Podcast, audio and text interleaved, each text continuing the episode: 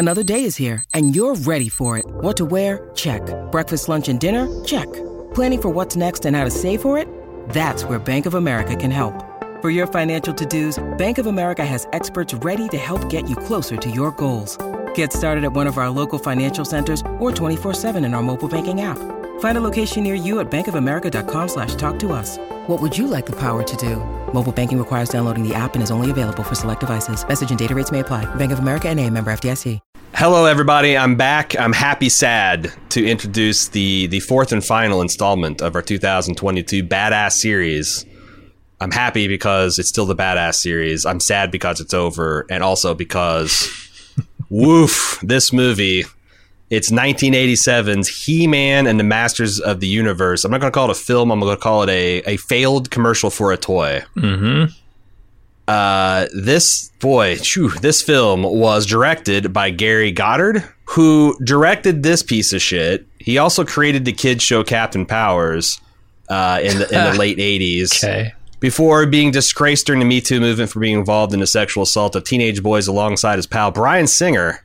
Perfect. It's written by yeah, uh, great guy all around. Uh, written by David Odell, who got to start writing for The Muppet Show for Jim Henson. He also worked on the script for The Muppet Movie, then wrote The Dark Crystal, Supergirl, and Tales from the Dark Side. Okay. It's scored by Bill Conti of Rocky fame. It stars Dolph Lundgren, who was Ivan Drago memorably in Rocky 4. He's also been in the Balboa series since, uh, well, not the Balboa series, the uh, Creed. He's Uh, been in right, right. Expendables, Marvel's The Punisher, Universal Soldier, probably the the, the best of those that he's been in. Mm-hmm. Uh, he is He Man. He is our badass, putatively, uh, for this podcast. Uh, Frank Langella, Langella, Langella, Langella. Sure. That sounds right to my ear. He was Nixon on Frost Nixon. He was in Good Night and Good Luck. He also most recently served as the KGB handler for the Americans on FX, and a lot of bald movers are fans of that. It stars Courteney Cox, who was most famously Monica in Friends. You also seen her in Ace Ventura. James Tolkien, James R.R. Tolkien, uh, who you will immediately recognize as the principal from Hill High Yeah. from Back to the Future. Also, Robert Duncan McNeil. If you're a massive Star Trek nerd, you might recognize him as Lieutenant Tom Paris, Chief Navigator of the Starship Voyager. And finally, Billy Barty, who is a little person who's had just hundreds of movie credits to his role, but I immediately recognized him as well, not in his makeup, but recognized him as being Noodles the cameraman on my favorite Weird Al Yankovic Oh. movie, UHF. Right. Right. I remembered him from Willow. Yeah, yeah, he's also is in Willow. He's again a very recognizable voice. He's been in a lot of different cartoons. Uh, he was actually uh, the Ralph Bakshi did a lot of rotoscoping for his Lord of the Rings animated project that he only got halfway through, and uh, Billy was the rotoscoped subject for both Bilbo Baggins and Samuel Gamgee. Huh. Okay. And this movie's terrible, and it lets you know seconds after starting because it's got a credit sequence that is amongst the cheapest thing I've ever seen. It looks like something that's just a notch above what would be included in like a late 80s camcorder. Sure. Uh, they're bad. They're real bad. Jim, what did you think of this? Uh, I, I guess there's two ways we need to approach this. What do we think of this movie? What do you think this movie is a badass movie? And what do you think the bad the, about the badass that this film is built around Dolph Lundgren? Uh, th- this movie is a huge piece of shit. Uh, and this is this is the definition of consumerism run amok. Uh, its only purpose, as far as I can tell, was to attempt to bolster a line of sagging uh, of toys that were sagging in sales, and it failed. It failed miserably. the The movie was not a success. The idea that they were going to suddenly reinvigorate their toy line was a failure, and Mattel soon after, like a year later, sh- just continued all the He-Man toys. So like, it- it was a failure all around. It's not good. It's not a good showcase for uh, Dolph Lundgren. It, its only redeeming quality, as best I can tell, is Billy Barty. I think he's actually pretty good in this and enjoyable to watch. Um, but my God, it's just terrible. Yeah, you mentioned it being a, a failed. I'm glad you said failed toy commercial because I don't know who this movie was made for.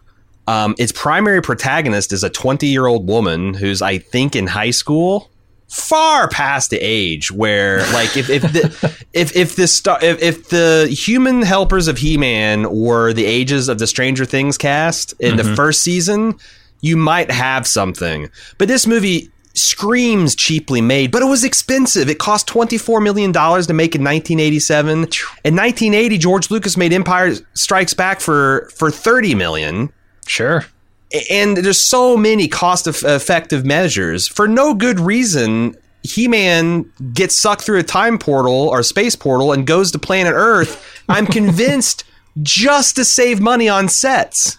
Probably.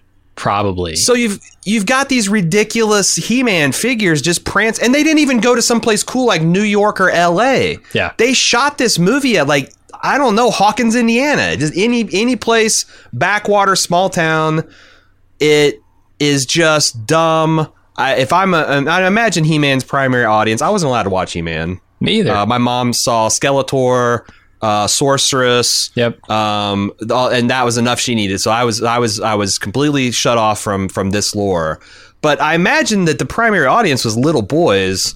Why Oh, yeah. the hell you would set the heroes as uh, the the primary protagonist is is a is a woman, and and and and Courteney Cox not really doing a great job with it, and her boyfriend, who are clearly like upperclassmen high schoolers, if not in Mm-hmm. college. yeah, I, I think she might be moving away during her last year of high school. It's hard to say. There's, like, Um, there's like 10 or 15 minutes just set, like where the he-man stuff stops and they just uh, introduce all these characters and what they've got going on and i can't imagine being like a 10 year old kid sitting in the theater like where the fuck did he-man go even if you were taken in by the first 10 or 15 minutes of pretty lackluster Dolph Lundgren action. Um, yeah, I mean, I one think- redeeming thing you, you mentioned only uh, Billy Barty was good. I thought Frank uh, Langella, Langella, oh yes, yes, he's doing his damnedest. he has got some awesome lines. He is at maximum vamp, like Yes. the 180s he does for the camera. Uh, The sheer every single time the cam of acting yeah, like that he has to do under that Skeletor mask must be intense. Like he to to move that piece of foam rubber it, over your face, it takes a mighty effort. I have to imagine. It looks like it's just, it's like I felt like a kid in the '80s was and, and on into the '90s is just like if you had something cool that you were into, the last thing you wanted to do was see it made into a movie because they're either going to brutalize you and murder your hero like Optimus Prime, mm-hmm. or they're going to dish out a piece of shit like this or Super Mario Brothers. It's just like why even bother showing up? that's because the like thing. have they even seen Skeletor? This guy looks nothing like Skeletor, the actual villain. yeah, I mean he's they're trying with the mask. It's it gets like close-ish, but uh, no, it, it's very hard to do. You know, you, you mentioned Super Mario Brothers. That is the movie that was ringing in my head this entire time while I'm watching this film. Going, this is not dissimilar. Like it's they're transported to like a a strange version of the Mushroom Kingdom in that movie. Whereas this like transports He-Man into the real world. So They like actually built sets for Super Mario Brothers. So it's already a better movie, but It, it is, and I think it's a more enjoyable movie all around. Um, on a rewatch, you can enjoy Yeah. Super Mario Brothers. Ironically, I yeah, it's it, it. You you texted me right before I sat down and watched this. You can watch this on HBO Max for free, and you're like, oh my god, this movie's bad, and not in like uh like a killjoy way where it's so good you can enjoy it, or some of these other. This is just a this is just a bad movie. And what sucks is um. Because we're thinking about like, okay, well, we got Dolph Lundgren. We want to cover him as a badass. What do we got with to work with here? And it's this and the Punisher and Universal Soldier. And we'd already done Universal Soldier. yeah, And the Punisher I know sucks because I was super excited for that film. And when it came out, it got, you know, universally panned. Mm-hmm. So it's like, well, let's do Master Universe. I'm sure that'll be campy fun. It was not. No. It's a terrible, terrible movie. and I've heard this is a cult film. You know, this has some kind of following. I I dispute that. I heavily dispute that. Like I read that on Wikipedia. I think doing my research, I'm like, no, this is the opposite of a cult film. Cult films have some redeemable qualities. Super Mario Brothers is a cult film because of the fun that uh, Leguizamo and Bob Hoskins are having in that movie. I think there's a tongue in cheek quality to it. And Dennis Hopper This- as Koopa is pretty fucking sublime too. Absolutely. But this movie has none of that charm. This movie is Yeah. dry, ultra serious, and poorly made all around. Yeah, just bad. Again, spending twenty four million dollars on this piece of shit, Dispe- and, and, and and realizing that there's only one set that they constructed, which is Castle Grayskull, the interior of which is bad. It looks about the same quality as the old Tomb Raider ride at Kings Island. Mm-hmm. Like it's clearly just carved foam, spray painted, all in one shade. Like massive. It, looks like uh, like a video game from the early '90s, where every surface is like textured the same, and then like you know, like it, it's just it's just this big bad bland set with tons and tons of matte paintings holding it together. Um, I know how we get here though. Like I, I, I remember watching the He-Man stuff. I think it was in the Toys That Made Us uh, series on Yeah. Netflix, and they had a whole episode about this, the the origin of He of He-Man and Masters of the Universe. And apparently, like this was a project. uh, So this was a project by Mattel to make a line of action figures because they felt like they missed the boat on Star Wars. They were approached with an offer to make the Star Wars action figure line. And they turned it down because Star Wars hadn't come in an era yet. where action figures had been seen as dead, like that, this was between the old '70s GI Right. Joes were like the 12 inches tall with changeable clothes, and before like so- like Star Wars kind of put action figures back on the mat. Yeah, because the movies were a cultural sensation. So of course, all the kids go out and want to buy the figures. Um, but they had passed on that opportunity, and they felt like shit. We made a huge mistake, and so they tried to reproduce the success of Star Wars with other toy lines, all of which failed.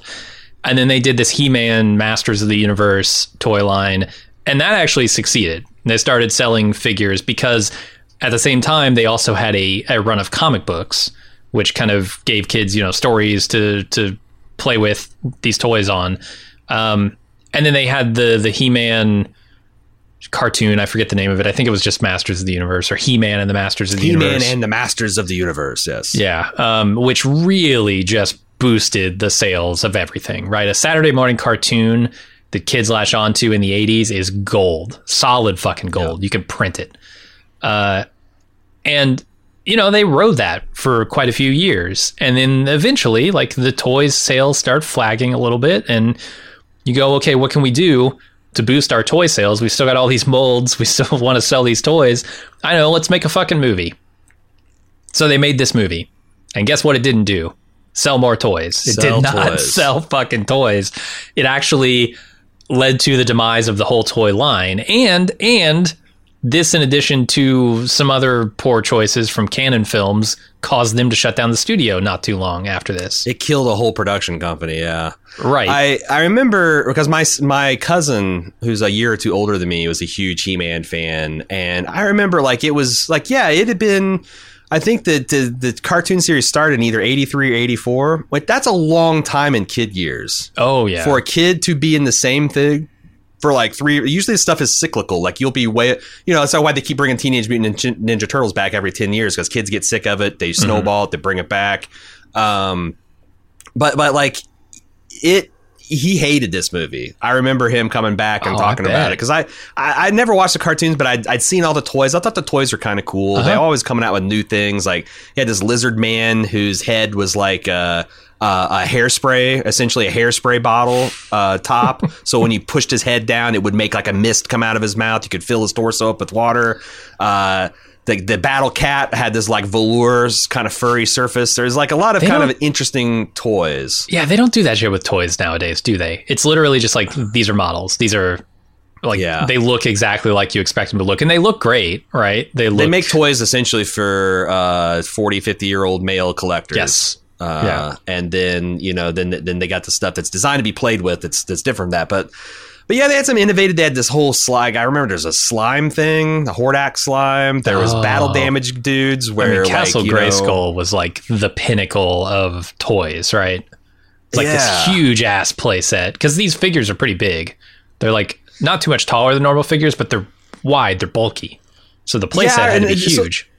it is so fascinating because like I I've often wondered why Well, no, I, I, I immediately after watching this movie, I did not realize that He Man lived in Castle Grayskull. I assumed Oh. the Skullface dude Yeah, lived in the Skull Face Castle. Fair. But apparently, but apparently Mattel had, you know, when they launched this toy line, they didn't have the stories all done, and they're like, the idea that um, a kid would buy multiple play sets that you would have like Skeletor's base and He-Man's base. They're like, there's no way. So they just had a lot of heroes and villains. And Castle Grayskull is designed to be kind of like neutral ground. That like is kind of gnarly and gothic and dark and appealing to young boys. But it could hmm. be the base of He-Man because he's a barbarian. It could be the base of Skeletor. It was designed with a flag at the top where you could spin it from like a red heroic symbol to like a dark blue lightning bolt sorcerer symbol with the idea that kids could play like you know that that was something that He-Man and Skeletor would struggle over which I guess the flag. Yeah. ca- came in- got into the the the, the movie in a certain way but Mm-hmm. like yeah this was literally a toy that got backed in and then at the end of its cur- at, at, at the very tail end of this craze they tried to launch a movie on Yeah. the cheap except for not really Right. uh, and it just if they'd made this two years ago i'd still think it would be a big piece of shit but Probably. they might have been able to capture like that seven eight year old dumbass market and and done something with it Yeah, that's the thing. I mean, I, I, the consumerism they're trying to tap into just oozes out of this movie in, in a really like disgusting way when I watch it. All I can see is like the signs in the back that say uh, on a shoe store that says 13th pair free. I'm like, who the fuck is buying 13, 12 pairs of shoes? Yeah. To get a 13th like- free. It's like, uh-huh. it, it- and it, that stuff is all over this movie. Like every time they whip out a scanner, every time they get into a new vehicle, every time they they introduce a new character, and none of the characters look similar, right? And that's all done to differentiate them so that they can sell these yeah yeah yeah interesting character figures. Uh, and I know a lot of these things are from the cartoon, or or most of them are. but they're the so shitty. Like Beastman is the only one that kind of sort of looked cool. I think Uh-huh. um Evil-Lyn looked kind of cool. I thought she didn't besmirch herself. Eh, but I like there's this costume was kinda Blade cheap, character that looks like he's wearing like a colander on his head with like various spikes attached, or like like someone broke a couple pair of metal scissors and glued it onto a colander, and he's just wearing that. Well, that's the Um, thing. This is such a mishmash of styles too, and and you can see the Star Wars envy all over this movie, Mm-hmm. Oh, right? Like l- fucking laser laser beams coming out of guns and like high tech uh, stormtrooper armor that essentially The looks like Darth Vader. look cool. Those are not from the cartoon, but they looked cool as hell. Like and they- Skeletor's armies looked awesome. They look exactly like if you took Darth Vader's uh, suit and made it more generic, right? Um, hundred percent. And you can see like god we missed the star wars but we want to try and tap into what the public loves about star wars. Let's do that. And then you've got guys in fucking loincloths. And it, it- the, team of he-man is so strangely eclectic. You've got one guy who looks like he's in the military right? He's got like a military helmet his his Man-at-arms, shoulder yeah. pads. He looks almost like boba fett. Like actually Yeah. too much like boba fett. Uncomfortably so um Yeah, he's he's very also very reminiscent of Captain Powers. It wouldn't surprise me if this Captain Powers outfit wasn't this spray painted a different color. A- and then you've Now got I know the pedigree. people in capes you've got he-man who's wearing a loincloth you've got skeleton people and beast men and bat boys and pig boys and grill gwildor uh Yeah. all, all these different characters and items and things that are meant to be sold as toys uh or in this case i think like they had the toys already and they were like fuck we need to sell these things so let's put them all in this movie um yeah it's just consumerism top to bottom it is really actually kind of gross uh, Yeah. as I as I watch this as an adult, I'm sure I wouldn't have seen that as a kid. I would have just been like disappointed in a bad movie based on a This is property I like. The action's bad, and I, I want to talk about because the ostensibly this is a badass film because this is a bad this this uh, Oh. I think Dolph Lundgren is a badass, and I want to talk about Dolph Lundgren the actor and then, then Dolph Lundgren the man. Okay. But in this so this is his first starring role. He had only been in uh, like a bit part in a James Bond because of his girlfriend Grace Jones. We'll get to that here in a minute. Then he was in uh, Ivan Dra- Drago, where he essentially had to say three lines Yep. And just be physically big and imposing. I will break This- you. Yeah. This like remind it reminded me of watching. Have you seen Hercules in New York City? Arnold Schwarzenegger's actual first role where they read they overdubbed him? I think I've seen a trailer for it. I don't think I've actually watched it. I thought you and I watched it at some point uh, when we were living. In Is that the one where he punches the camel out? Or no, the, the no, horse? That's, that's a Conan. No, that's a Conan. Yeah, he punches a he punches a horse out and, and Conan. He punches uh, multiple uh, animals out. I'm pretty sure he does it in Hercules in New York too. An elephant, a baby he, elephant. He punches out a baby elephant. It could be, uh, but the, the thing uh, it, it's like the thing about that is like here is an actor who's got something. He's a big dude. There's something there, but yeah. like it's a he has no idea how to act. And in the case of Hercules, they they overdubbed him. So like there's also the yeah. like the lips aren't matching up. It's a terrible performance. This is what this feels like. Dolph Lundgren has no idea how to react to anything when he's in front of a green screen. Yeah. Like when he's ostensibly on like a hover surfboard dodging laser blasts, it's bad. When he's being tortured, it's bad. When he has to look apprehensive, anything other than fiercely determined, he's just terrible at it. He's uh, wooden. He's he's his his lines are terrible. Mm-hmm. They're delivered terrible. Um, and the other thing is, he doesn't look great. Like I was expecting for what he would be like super fucking cut and chiseled. He comes in this movie. I I, I recognize the big problem that he had this like this huge steroid gut. Oh no! And I looked in the make he this was the heaviest he's ever been in his life. He's like 255 pounds. He was like 225 and Rocky. Hmm. He just looks like kind of like a He Man that you would see at a monster truck pull show. Was he trying to look more like the action kids. figure? Because I remember the action figure being pretty. Uh, oh, what action figure's ripped and shredded and everything. Well, he's ripped and shredded, but he also is uh, uh, bulbous in weird places, right? Like those action yeah. figures are strangely modeled. The person, yeah, the their um, their proportions are odd. I, I don't yeah. know. He just doesn't. he doesn't look very fit. He looks very slow. The fight scenes are yeah, like there's a couple like one of his early scenes where they spent more time with the camera focused on his nipples. Uh-huh. Than they did his like fists or his weapons or anything they were doing. It's very Joel Schumacher Batman, late late stage Schumacher Batman.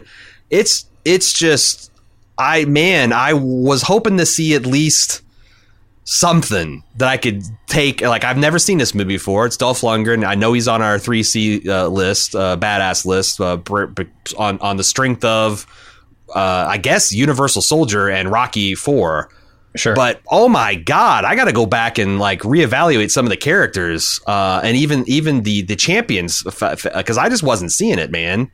Oh no, I mean Dolph Lundgren is a better actor now, but he was bad in this movie, and I don't think it's yeah. down to like poor directing or bad lines to give him. I think he's Although you can bad. guarantee I, all that. yeah. Certainly, that's there, but then he doesn't bring any charisma to this. I, I was surprised by that because he's not an entirely uncharismatic person. I don't think I've no. seen him. Oh, he's a fascinating guy. Oh yeah, like, I mean, personally, we'll talk about the real man here in a bit, but right. But like I've seen him in interviews. I've seen him in movies where he can bring a little bit of charisma.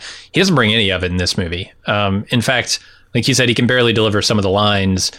Uh, I I was thoroughly unimpressed by him in this movie, which is a shame because I thought I was going to get a badass role. I, don't know that you can even count this as a badass role, even though I think He Man is kind of a badass character and he's playing that character. I just don't think I don't think it gets there. When you need mealtime inspiration, it's worth shopping Kroger, where you'll find over 30,000 mouthwatering choices that excite your inner foodie. And no matter what tasty choice you make, you'll enjoy our everyday low prices, plus extra ways to save, like digital coupons worth over $600 each week. You can also save up to $1 off per gallon at the pump with fuel points. More savings and more inspiring flavors make shopping Kroger worth it every time. Kroger, fresh for everyone. Fuel restrictions apply. I, I guess I was from this. I, I figured it would be. I, I, was thinking it would be like something more like the Flash Gordon '80s movie, where it's like, yeah, it's terrible and mm-hmm. low budget and crappy, but it's really campy and fun, and everybody making the movies having fun and no. and and dining on like expensive craft services and yucking it up. But like, uh, no, the only one and the only person who looks like they're having fun is is Frank, is Skeletor. He is certainly having fun. To to me, it's like everybody in this movie has just met that that very first day and none of them have chemistry. And every day that they that they continue to film is the first day that they've met. They never gain any Yeah. chemistry throughout this movie. It's always this teeth pulling of like getting the lines out and getting anybody to interact with someone else. With the with the one exception of maybe kevin and uh shit i, I don't know courteney cox's name in this movie uh Right. they actually i think get to a place where they have the most chemistry in this movie Ooh, well, I mean, yeah, I guess there's no It's a low bar. for first place in that department because, Right. yeah, because like Teela and, and He Man, who I think are supposed to have a minor romantic, they have like sub sub zero chemistry. yeah yeah It's kind of insane. Uh, well, how do you want to treat this? Because I thought we'd maybe break down the movie and just tear it apart, and then we'll talk about Dolph Lundgren, and then uh, we'll we'll get out of here. Uh, Okay. Flee the scene in disgrace. Um, so this movie opens. He Man is on his own planet, and Skeletor is is is taking over Castle Grayskull, and he holds the sorceress that powers everything. I don't know why she's important but she is imprisoned in a force field, and Skeletor is doing an elaborate ceremony to drain her of her power into him.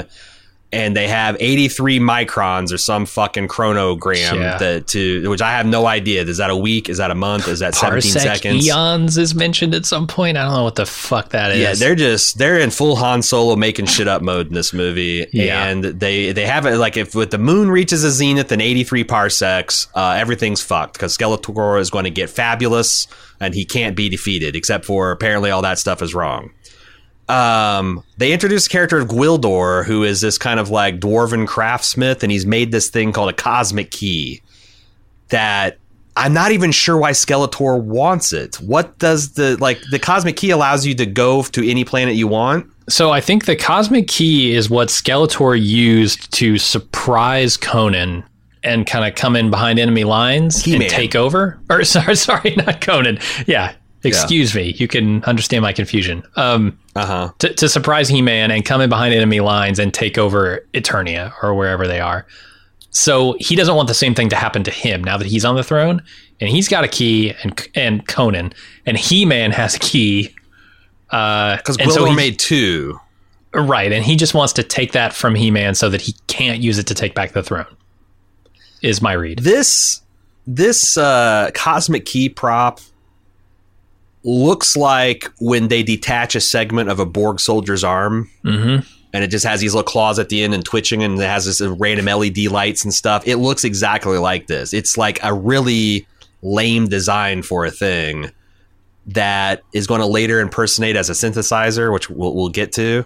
I want to talk about Gwildor, who, as you as we mentioned, is pil- played by the charming Billy Barty. Mhm. What do you think of his character design? Because I thought he was uncomfortably close to the evil leprechaun from the Leprechaun movie Dude, series. that's exactly what I said. As soon as he showed up on screen, I'm like, that's just Leprechaun.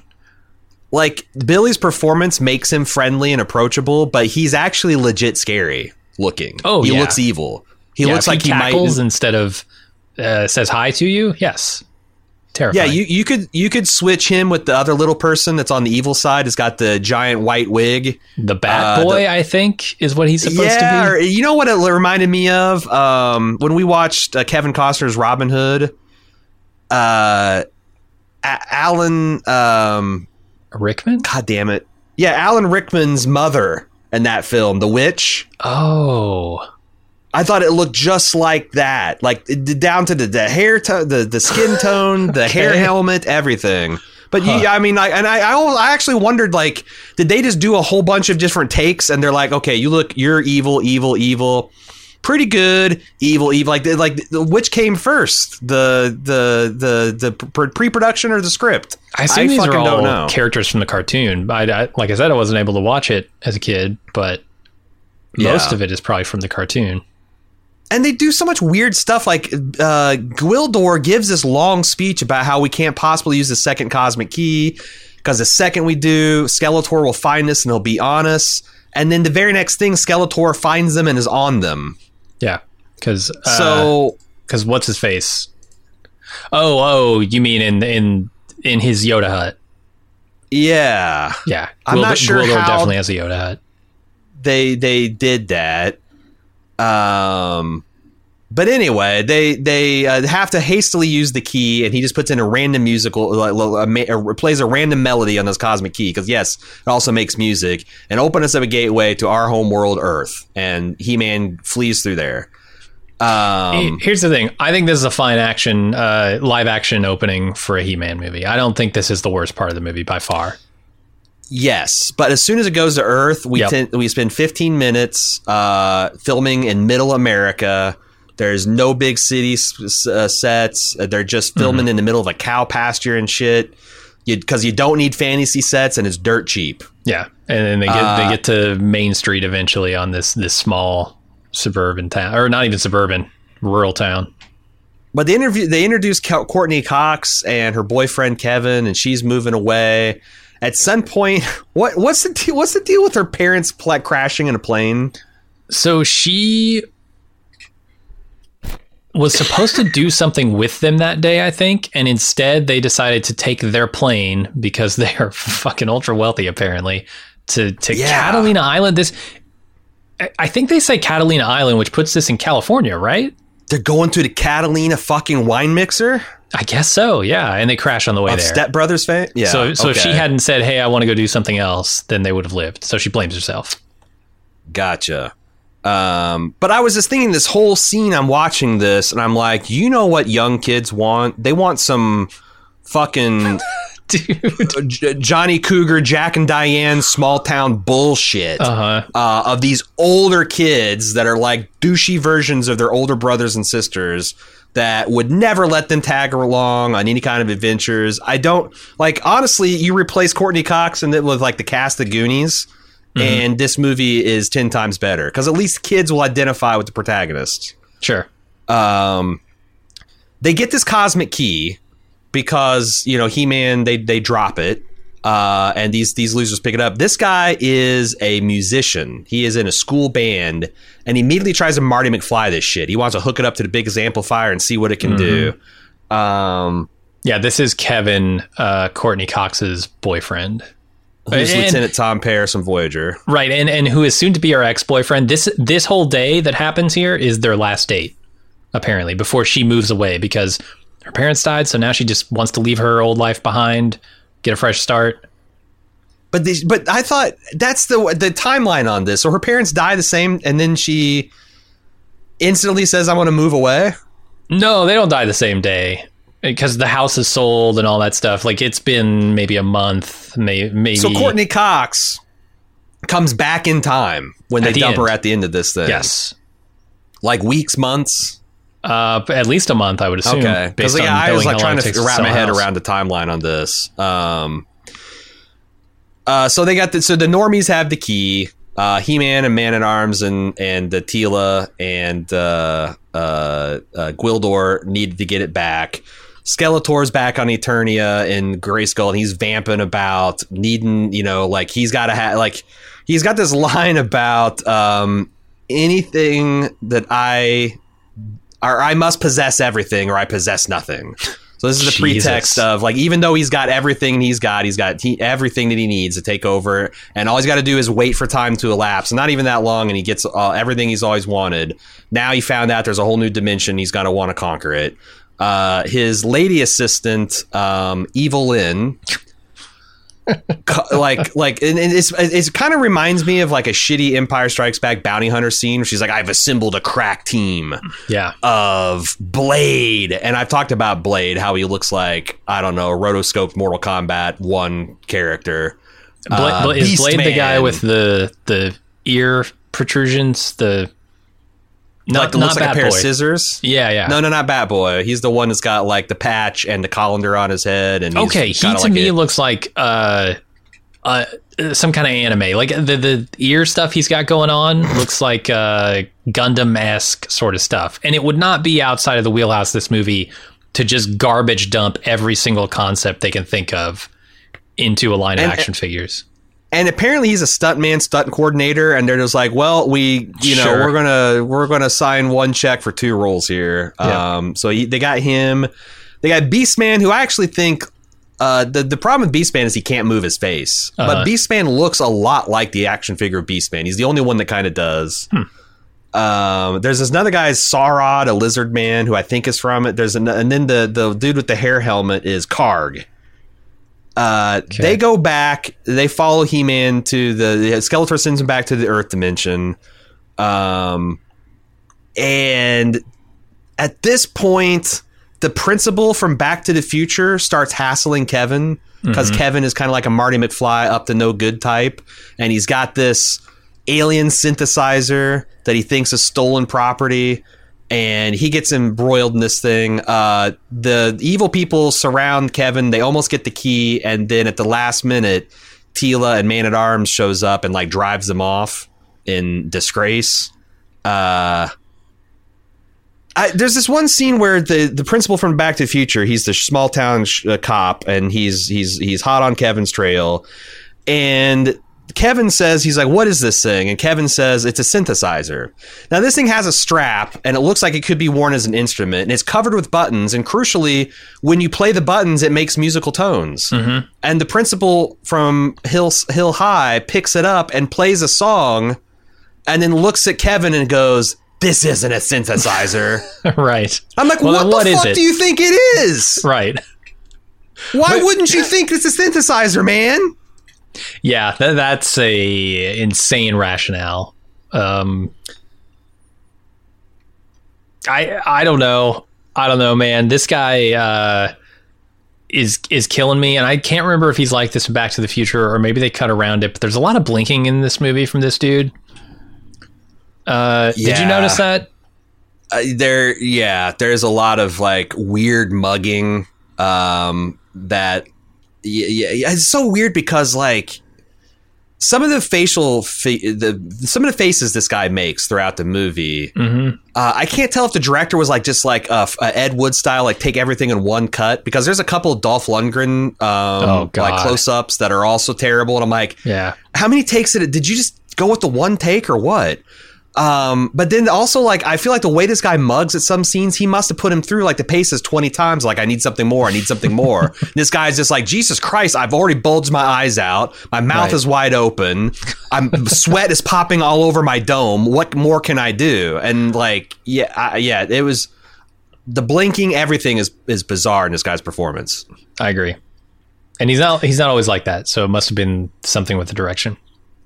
Uh, so Skeletor's goons go back and say, "Oh my God, He-Man and a whole fucking army showed up and ran us off." Evil-Lyn gets involved. She goes back and she has this this past time scanner device that she can use to look at what actually happened in the past and see that they were just ran off by He-Man and his his two second bananas. And she kind of chides him from that. I don't know. That's a joke. Uh, they capture Kevin and th- put a truth compliance collar on him, and they get the location of the cosmic key out of him. So they go off uh, for that. Um,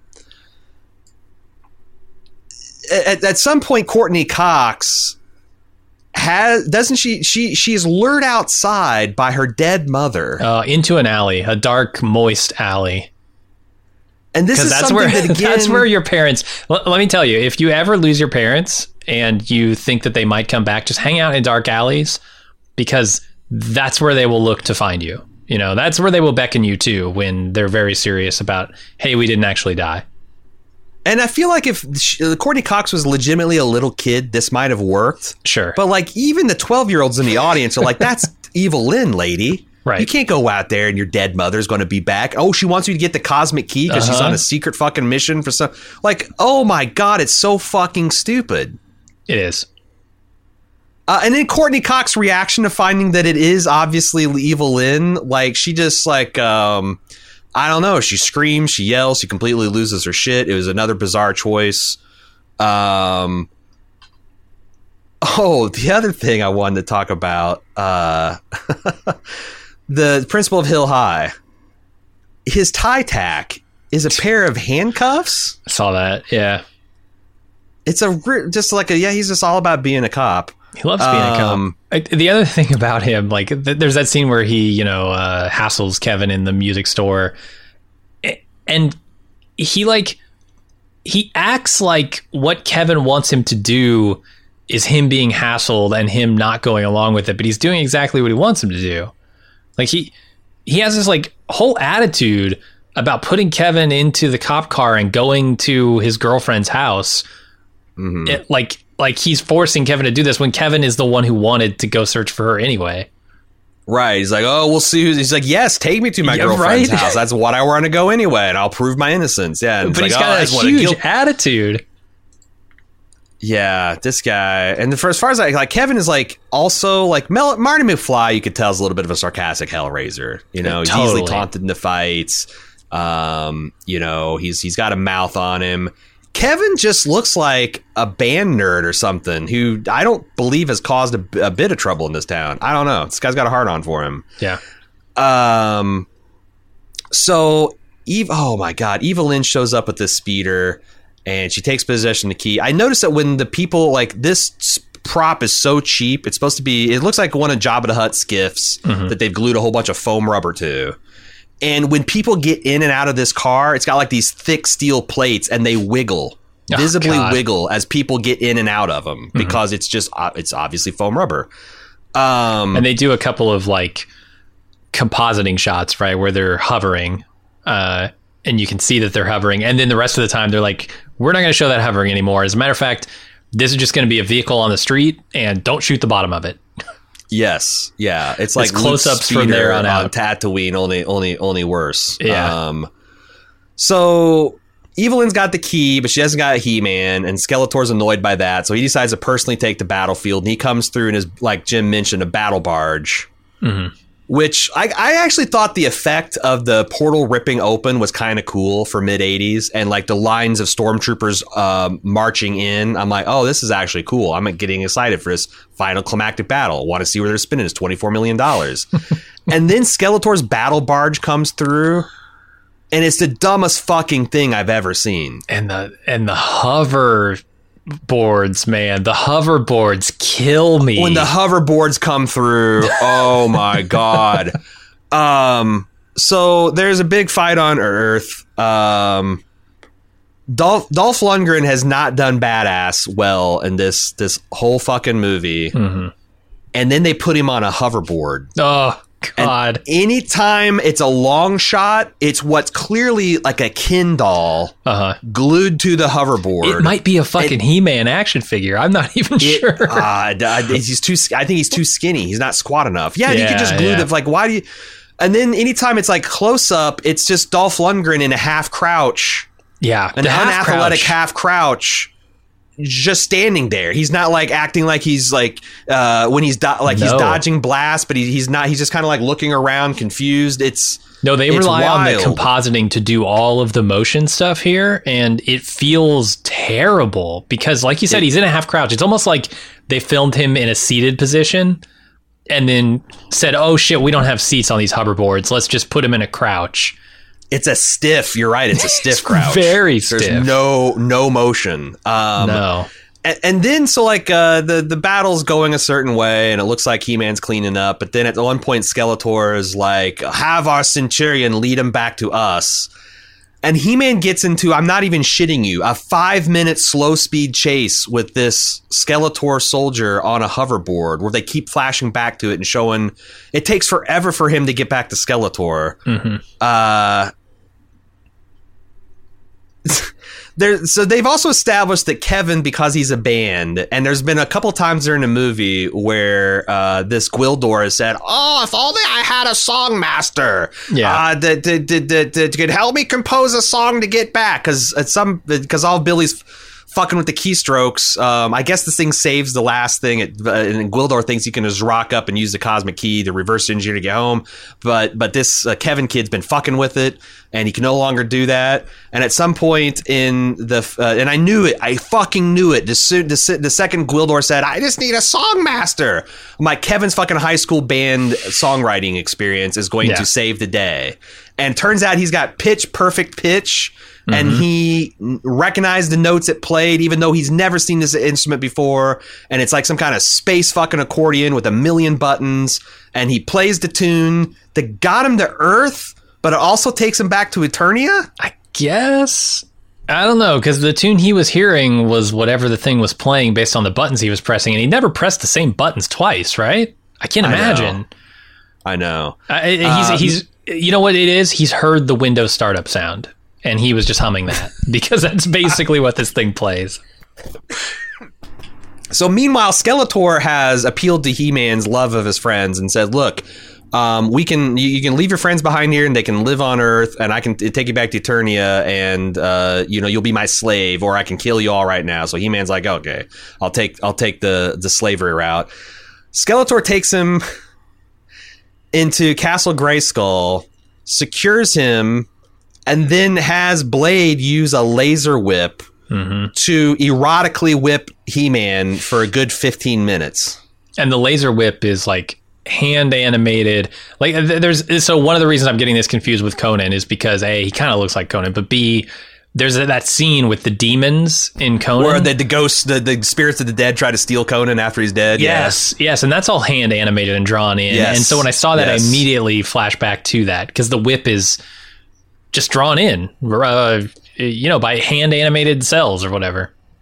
And they've had this like weird kind of thing where Skeletor is portrayed as kind of like a sexual sadist because he does something to make the sorcerer hurt inside her field and he's like oh do you feel that and he's like and and when they cut keep cutting back to like a skeletor he's sitting on his throne leaning against his staff like drooling at he-man's naked body getting whipped and getting and it's it's it's fucking insane because it gets it goes on forever and ever and ever and eventually he-man's yeah. just like covered with whip marks um and skeletor's super into it and then they don't save the sorceress. They get there at the moment uh, the, the the people get through the gate at the moment that she's been drained of her powers, and Skeletor gets all of her power, and he turns fully fabulous. He now has gold plated armor, yes. with this elaborate helmet. Mm-hmm. That what is this?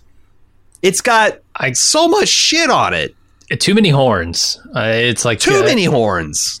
yeah, there's like eight horns on this thing. I assume it's from the cartoon, but I, like I said, I've not seen it. So that's the tragedy. I don't think any. Uh, this feels like Super Mario Brothers, where they have characters who have mm-hmm. names and likenesses, and then they're like, "Well, we got that, and now we're just going to like take this to Earth, so we don't have to pay for oh, any sets." You know what it is? Like, this what? is this is yet another opportunity. This is their big moment to sell a new action figure right? Like if your if your toy line is flagging, you need the new action figures of the black stormtrooper looking guys and oh, you're the, right. the other play sets and this this will be like your you know your big flashy moment. I mean to sell us another sec- Skeletor, Skeletor figure, yeah, yeah, one that looks like this, hell yeah. Uh, of course, this uh, the the the principle of of Hill High because he refuses to believe Kevin, uh, even after all he's seen. Uh, he somehow hitches a ride back to Eternia, and he's with a shotgun. He's right there shooting laser swords and everything. Mm-hmm. Um, then, uh, even though he, I think Skeletor's won, he's even got He Man's sword. It's plugged into the throne. I don't understand why the fight's going on and it's way past where the movie said like once the sorcerer's been drained there's no way you can possibly beat him he-man just challenges skeletor to a duel and skeletor says Let's this be our last battle and fights he-man with his power sword against his staff and he-man of course just kicks his ass right so they then decide to send kevin and Courteney cox back and she goes back in time to when her parents were still alive. Maybe they went back 10 years because the way she is dressed and made up in this scene, I Dude. can't tell if she's supposed to be 10 years old or 20. Uh, I, yeah, it was the first and only thing I could really notice in this scene. Um, I, I, don't know. I, I hate like everything about this because she she's like in Eternia, right, with all her friends and stuff, right. and they've defeated Skeletor, and then they're they're being sent back by Gwildor, who offers like as he's doing this, offers like, "Hey, I can send you back in time, whatever," you know. And she's just like, la da da da da, walking through the portal, and it is a fucking afterthought. Her parent, her dead parents are an afterthought on her mind. Like, oh wait, yeah, I guess if I could go back in time, parents might be alive. And then she shouts back through the portal as it's fucking closing as she's going through it, send me back. That would be the first thought of my mind. Come on. Somebody offers, hey, I can send you back in time. What event happened recently in my life that I might like a do over on? Hmm. Right. Especially since she just met her dead mother that night in a hallway. So it's like it's fresh on her mind. And But maybe she know, was like- thinking also like dead parents versus what I was wearing that day when I woke up. And it was a coin toss. It was like, eh, I don't know. I didn't really like Uh, Yeah, that, she's that wearing- nightgown they made me wear. like a floral flannel uh, moo It's terrible. Yeah, no no It's kid bad. would wear this, right? Yeah, it's like what Wendy was wearing in Peter Pan. You know, like those like those flowing night robes that kids wear. And again, like this is something no one wore that like, shit in the mid '80s. The 1950s, maybe. Yeah. Maybe. yeah, I, I don't, I don't, I don't get it. I mean, all, Uh, all the of the fashion is bad in this movie. I don't know if you noticed what Kevin was wearing the whole time, but like he's got this leather jacket. He's got a Mm-hmm. button-up shirt underneath it that's like a olive green kind of color, and then this maroon tie. And the the button-up is undone. The tie is half pulled open, uh, and he like has terrible color coordination. All the colors are just clashing left and right on this guy. Oh Jesus. Yeah, it's like when you ask like, what is he wearing? I'm like, I just blanked. I'm like, I have no idea. Clothes, human clothes. no, it's god awful. It would be a No, fine it's- outfit if the colors were different, but they aren't. Um, and then that's the end of the movie. We end with closure of a character that I can't imagine any He-Man fan cares about. And uh, oh, the other thing is the principal from Hill High is now just going to live in Eternia because he I- had got nothing going on there. They After pro- he became the laughing stock of his precinct, yeah. Yeah, they, they've. Uh, the, but, in here he's been given like a cool sword and a pistol and a slave And a- girl. Apparently, a babe, yeah, like a righteous Yeah, babe, as Bill and Ted might say, yeah.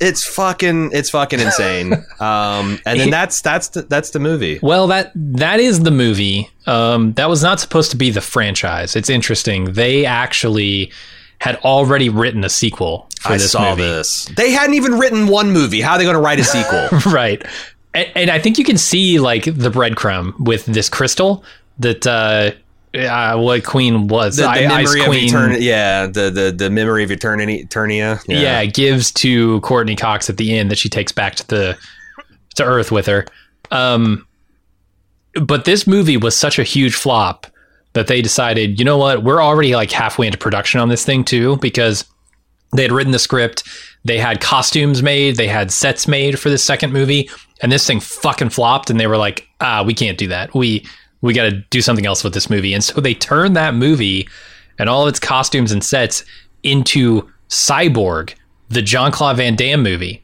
No. Yes. I've never seen that. Yes, and now like looking back on it, I'm like, oh shit. So there was this post-apocalyptic He-Man movie that was supposed to come out. No, this is making a ton of sense now. Wow. Yeah, Wow. when you do watch the movie, just remember that that was supposed to be Masters of the Universe 2, and it'll make a lot of sense. Oh boy, the sordid history of badassery. uh, Yeah, you didn't I didn't think there would be a JCVD tie-in when I sat down to watch this movie, but there is. so let's talk about the badass because, like, you you'll hear us say surprisingly little about He-Man because honestly, he's in surprisingly little of this film. Okay. Like, if you talk about on minutes on screen, Dolph Lundgren, like, I I don't know, is he on there twenty percent of the time?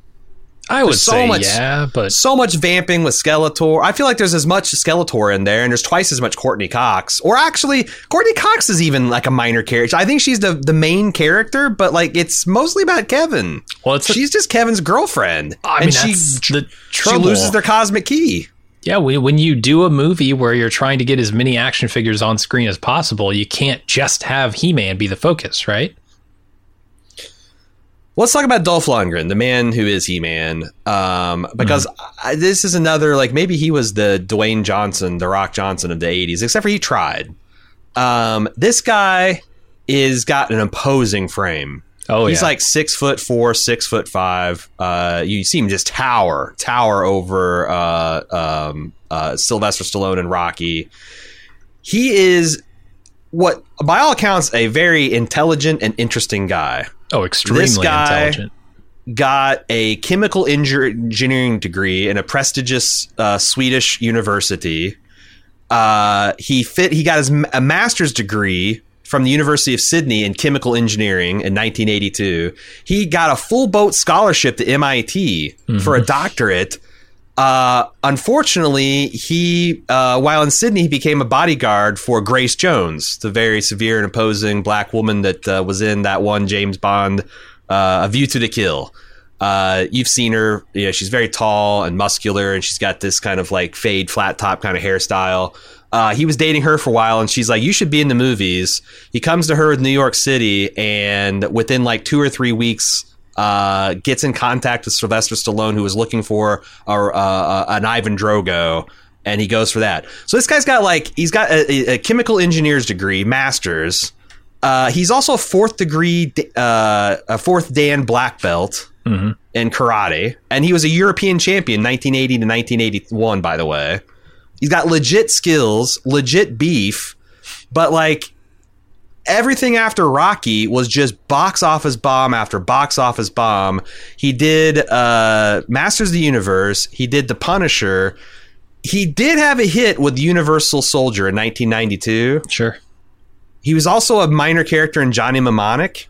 But from that, it's just like literally what the fuck? Silent Trigger, Blackjack, The Mechanic, Missionary Man, Command Performance, Icarus, Castle Falls. What are any of these movies? They're bad. That's what they are. Uh, they're second tier movies, if that. Um, I I don't know, man. Uh, yeah, you can only recover from so many bombs, right? Whether you have the the frame and the intelligence of Dolph Lundgren or not. And I don't know if it's down to like he just wasn't a good actor at the time. Uh, because he's not. I mean, the, the best is this his, his first leading role? Yeah. Well, and, and, I'm not yeah. even this movie, but his his best movies are where he says the least. Right. Yeah. And like, there's or, almost a sliding like he never got of out like, of the early Arnold stage. You know. Right and and it's obviously not because he's dumb or not charismatic. Because I've seen him be uh, both smart and charismatic. Uh, yeah, he just had a, a, row of bombs where, like, I just don't think he was up to the task that they were giving him at that time, and that killed his uh, career. Uh, but it didn't kill his career, right? He's he's still in. He he's in a, a god awful number of movies. It's just he couldn't get anything super high profile after that and I, I got the impression he's pretty wealthy because he's got um, uh, you know, he, he, he did have some legit hits, and he got some well, and he's he's pretty smart with his money, businessman. Mm-hmm. Uh, there's all kinds of fascinating stories. Like I said, him dating. There's like all kinds of fascinating stories from him dating. Uh, um, not Brigitte Nielsen, Grace Jones. Uh, did you hear about the time that uh, I think these Bulgarians broke into his house back in 2009? Oh, and they were mistake. like holding his daughter and wife hostage, oh and then God. they found the picture of them on the mantle and realized that they had just taken Dolph Lundgren's family hostage, and they fucking pieced out. Yes. That's amazing. That's a fucking movie right there. Yeah, you you, yeah. you walk into the Fuck wrong the house, right? I just want to see Dolph the movie. This guy's like, and and and, and, and it's that's this a funny is the movie badass, realized badass Willis. story. But unfortunately, it was it was terrible because I guess like it was a traumatic experience for all involved that led to his the dissolution of his family. Damn. Uh, his daughter's got PTSD from it, so it's a sad story. But it's like one of those things where it's like, holy shit, this is Ivan Drago's house. Cheese it. Yeah, right. Know? No, thank um, you. Yeah. Uh, I, I just like I said, it's just it's just one disguise. It's like um, I see nothing ever bad about him. Like almost every other badass when we did the first has got like you know Arnold you know, did some inappropriate things with his housemaid. Uh, Jean-Claude Van Damme is leg- legendarily an asshole. Steven Seagal's got minor sexual assault charges all over this place. And just a real piece Sylvester, of shit all around. Yeah. Sylvester Stallone is secretly short. Uh, Damn. Um, yeah, yeah, no, um, but Dolph Lundgren, like everyone, like has nothing bad to say about him. He's smart, he's interesting, mm-hmm. uh, he's well rounded uh, as as a character and a person, and he never got success. I kept on thinking like, what if? Because Arnold was kind of so lucky in that he got from uh, Hercules in New York to Conan to uh, Terminator to command like roles that didn't require any more than they required from Dolph of Masters uh, of the Universe, but they just became super duper hits. and gave him the career that he can hone his craft and get to like from from Hercules in New York to like True Lies Arnold, where he actually can carry scenes by himself and his charm. I, I just I, he definitely found it what if. faster, right? Like I look at Conan and I can see the diamond in the rough. I look at this and I don't think I see the diamond in the muscle uh, with Dolph Lundgren. Hmm. Because I don't think he was fundamentally bad in any of those movies, Arnold. I, I think he there was a language barrier, but he is a charming, charismatic guy at his core, Yeah. and that that it was a lot faster that you got to that with Arnold than you get to that with Dolph Lundgren.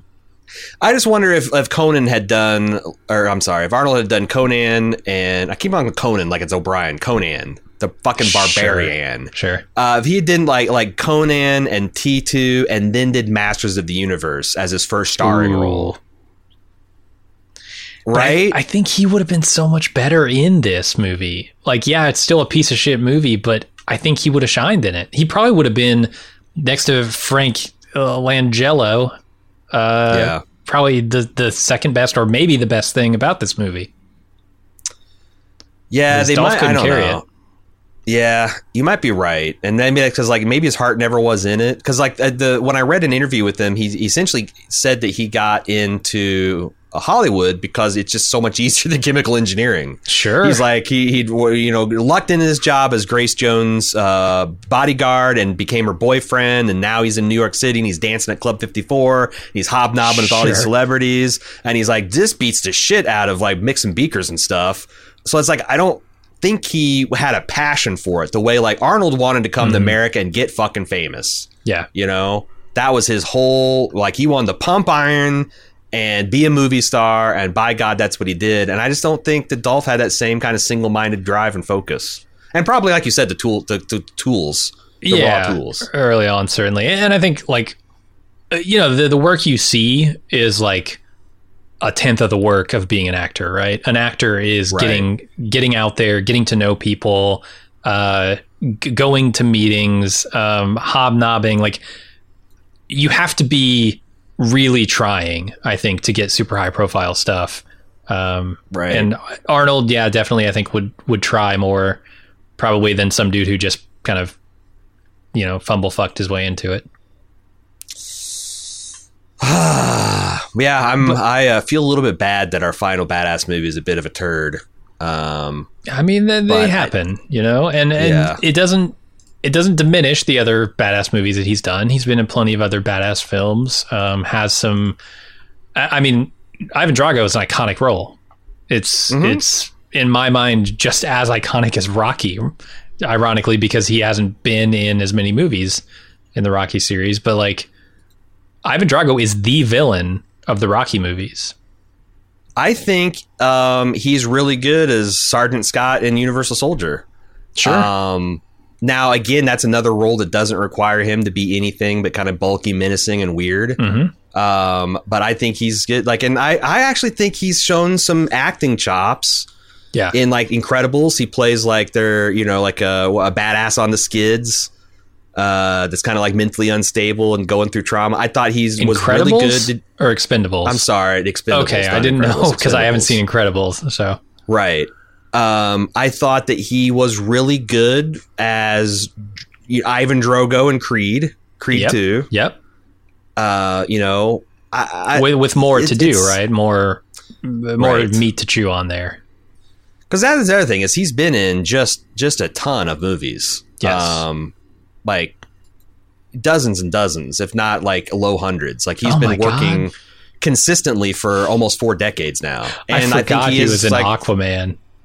He, yes, he was the king of the Aquaman and Aquaman. Uh huh. he has had these like kind of sneaky like you know people are like oh you know you grew up because i you know uh i just man i don't know i don't know i would i I some i, I kind of wish we'd seen pre- uh, punisher except for i actually like punisher and have an affection for that material so like i might have been even more insulted than this Yeah. bewildering he-man shit that that, that who even knows Actually, I I was going to bring up the topic of of this being a badass role. It's it's a bad role, and this movie is trash. But He Man is a well liked cartoon character, and certainly an icon in that realm.